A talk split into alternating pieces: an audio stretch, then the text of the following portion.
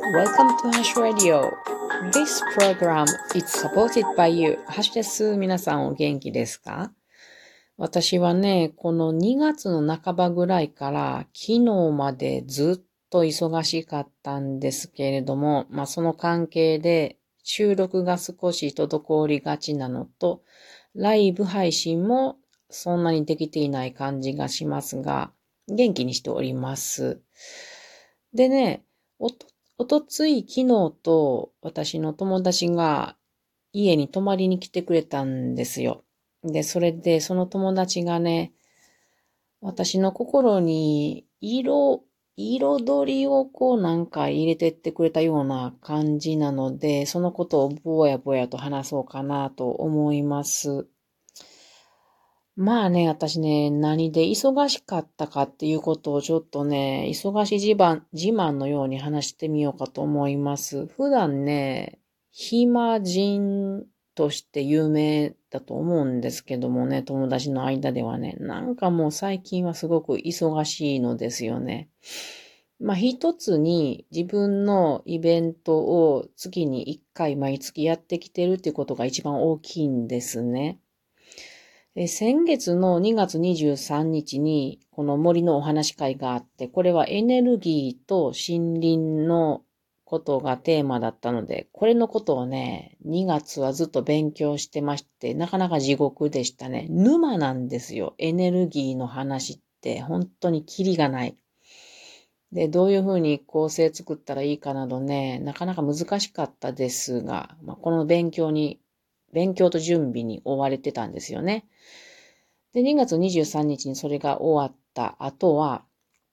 あの、先日、私は浜松で竹林管理講座の講師として呼んでもらえたのでね、もうそこからは竹の勉強に切り替えて、またこれも勉強をずっとしていたわけなんですがね。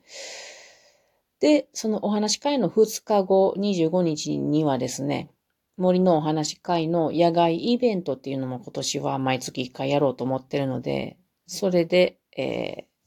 あの、ちょっと歩いて梅林公園を見てくるっていうのをやったんでね、これもね、下見とか、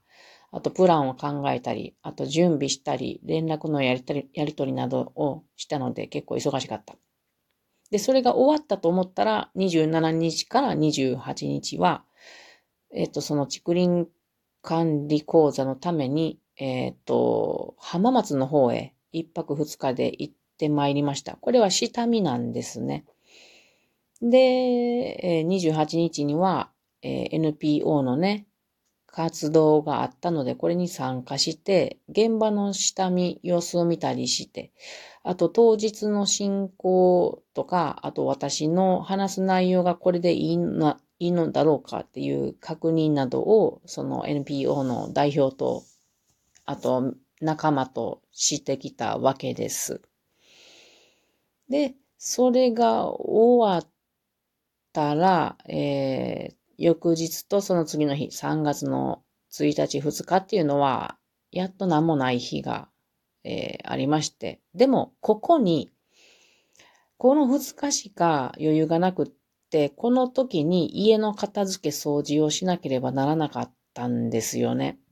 もう家がね、すごく汚くって、あの、勉強とかに追われてると家がすごい荒れてくんですよね。そんな片付ける余裕とかがなくって。だからここでギュッとしなければいけなかったのと、それから、えー、っと、37回忌、私のおばあちゃんの37回忌のための準備もね、この2日間でしなければならなかったんですね。これ結構難しいんですよね。まず37回忌ってどんなものっていうのを調べやなあかんだし、で、服装どんなんかなとか、あと、五仏前っていうのはいくらぐらいのものを持っていけばいいのかとかね。あと、お札は古いのものがいいのか、新しいものがいいのかだろうかとか、あと、入り方はどんなんかとか、あと、名前書きはどんな色で書くのかだろうかとか、金額の書き方とか、名前の書き方とか、いろいろ調べることがあるんですね。これ結構大変。で、あとは、お供え物っていうのも持っていく必要があるので、これどんなものがいいのだろうかとか、のしもどんな風に書くのだろうかとか、まあ本当に勉強することがあるんですよね。慣れてないので。で、まあこれもね、楽しかったんですけどね、ああ、なるほどって思ったことがいっぱいありましたが、まあこんなことしながら2日間過ごしたら、その後はいざ3月3日から4日っていうのは浜松で、えー、1泊2日で、えー、竹林管理講座まあ、全泊してですね、行ってきました。で、これも勉強しながらですね、あと、あの、準備物も準備しながらですね、私、今まで竹の、なんか竹で自分で作ってきたものを写真印刷して、ちょっとした本にしてね、で、当日見せるっていうのもやったんですね。で、浜松終わって帰ってきたら翌日は三重の実家行きまして、おばあちゃんの37回忌ですね。で、お寺さんに行って念仏もしてっていう感じで。まあ、怒涛でございますよ。もうこのね、間はね、本当に車をたくさん走らせました。すっげえ環境に悪いなとか思いながらもこんなことをしておりましたね。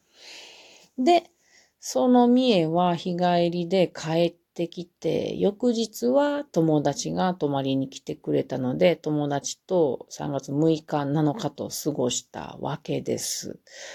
これもね、あの、まあ、忙しいこの2週間の最後に友達が来てくれたんですが、まあ、ゆったりできましたね。まあ、気は張りますよ。あの、美味しい料理作りたいなとかね。うんと、友達快適に寝てもらうには布団を干そうとか、あの、綺麗にお家をしようとかね、そんなんは思いますが、これは自分の家が綺麗になったりするのですごい良かったですね。でね、この友達と過ごしている時間は、あの、やっとこの、それまでずっとね、追われるように勉強しなければいけないとか、準備しなければいけないとか、あとなんかもううん。頭に詰め込むことのオンパレードがもうどうだろうか。4週間ぐらいずっと続いてきたんですよね。で、もうあんまりこう頭の中に遊びというものがなかったんですよ。追われてばかりで。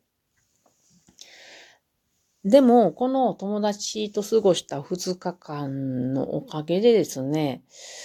なんかね、すごいやっぱり良かったんですよ。この友達は古くから古、もう20年以上一緒に遊んでくれてる人でね、まあそんなに会うわけな、ではないんですけど、定期的に会っている友達で、で、いつも私の髪の毛を切ってくれる人なんですよね。で、何かと気が合う。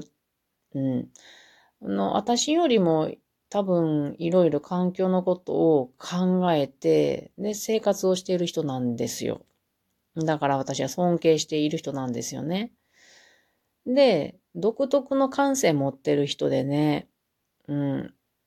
かつ、その友達は私よりも年がら年中24時間忙しい人なんですよ。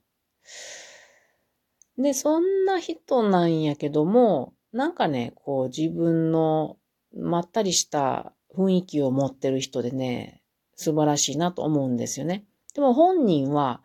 こうなんか話してたところね、インテリアをちゃんとしたいとか、あとなんかこう作ったりとかしたいなーって言うて、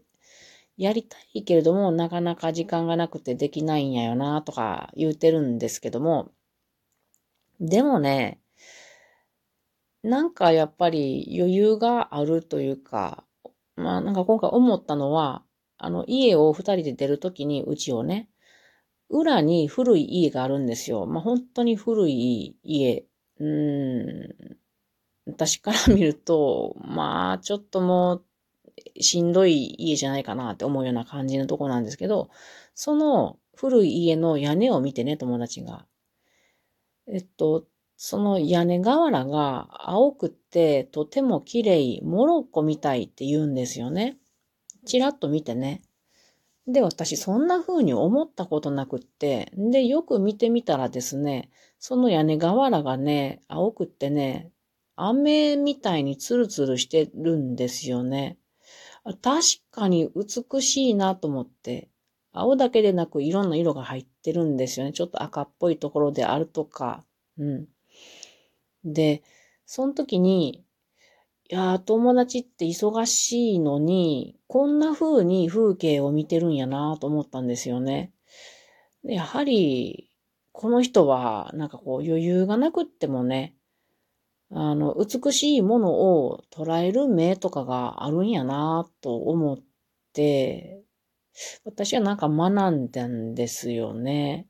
うん。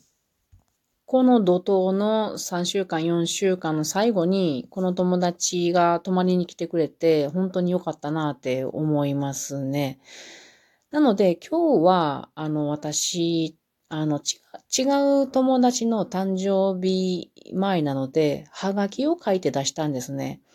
なので、そのことがあったので、ちょっとね、あの、あ、余裕を持って書こう、心にと思って、おしゃれな字体でね、で、遊び心のある字体で、お誕生日おめでとうと書くことができたんですよね。で、あの、ちょっとキザに、スペイン語でね、春のある日っていうことで、うん、 Día de primavera ってちょっと添えたりしてね。あと桜の花びらを散らすように絵を描いたりして、は、あの手紙を書くことができました。友達から学んだことは、まあ忙しくてもね、あの、ちょっと心に余裕を作ってですね、んでちょっとした遊びを取り込んでいけたら豊かだなって思ったんですよね。なかなかこれ難しいけれども、これ心に置いときたいなと思います。しかし、また明日からやること盛りだくさんです。忙しいです。まず迫り来ることは今週末に私にとってすごく楽しみのイベントがあるんですけど、それに向けてギターと歌の練習をしたいことと、あと、まあ、今月前のまで、末の森のお話会の準備を頑張りたいと思います。あと、今月50キロ走ろうという目標も達成したい。それではまたね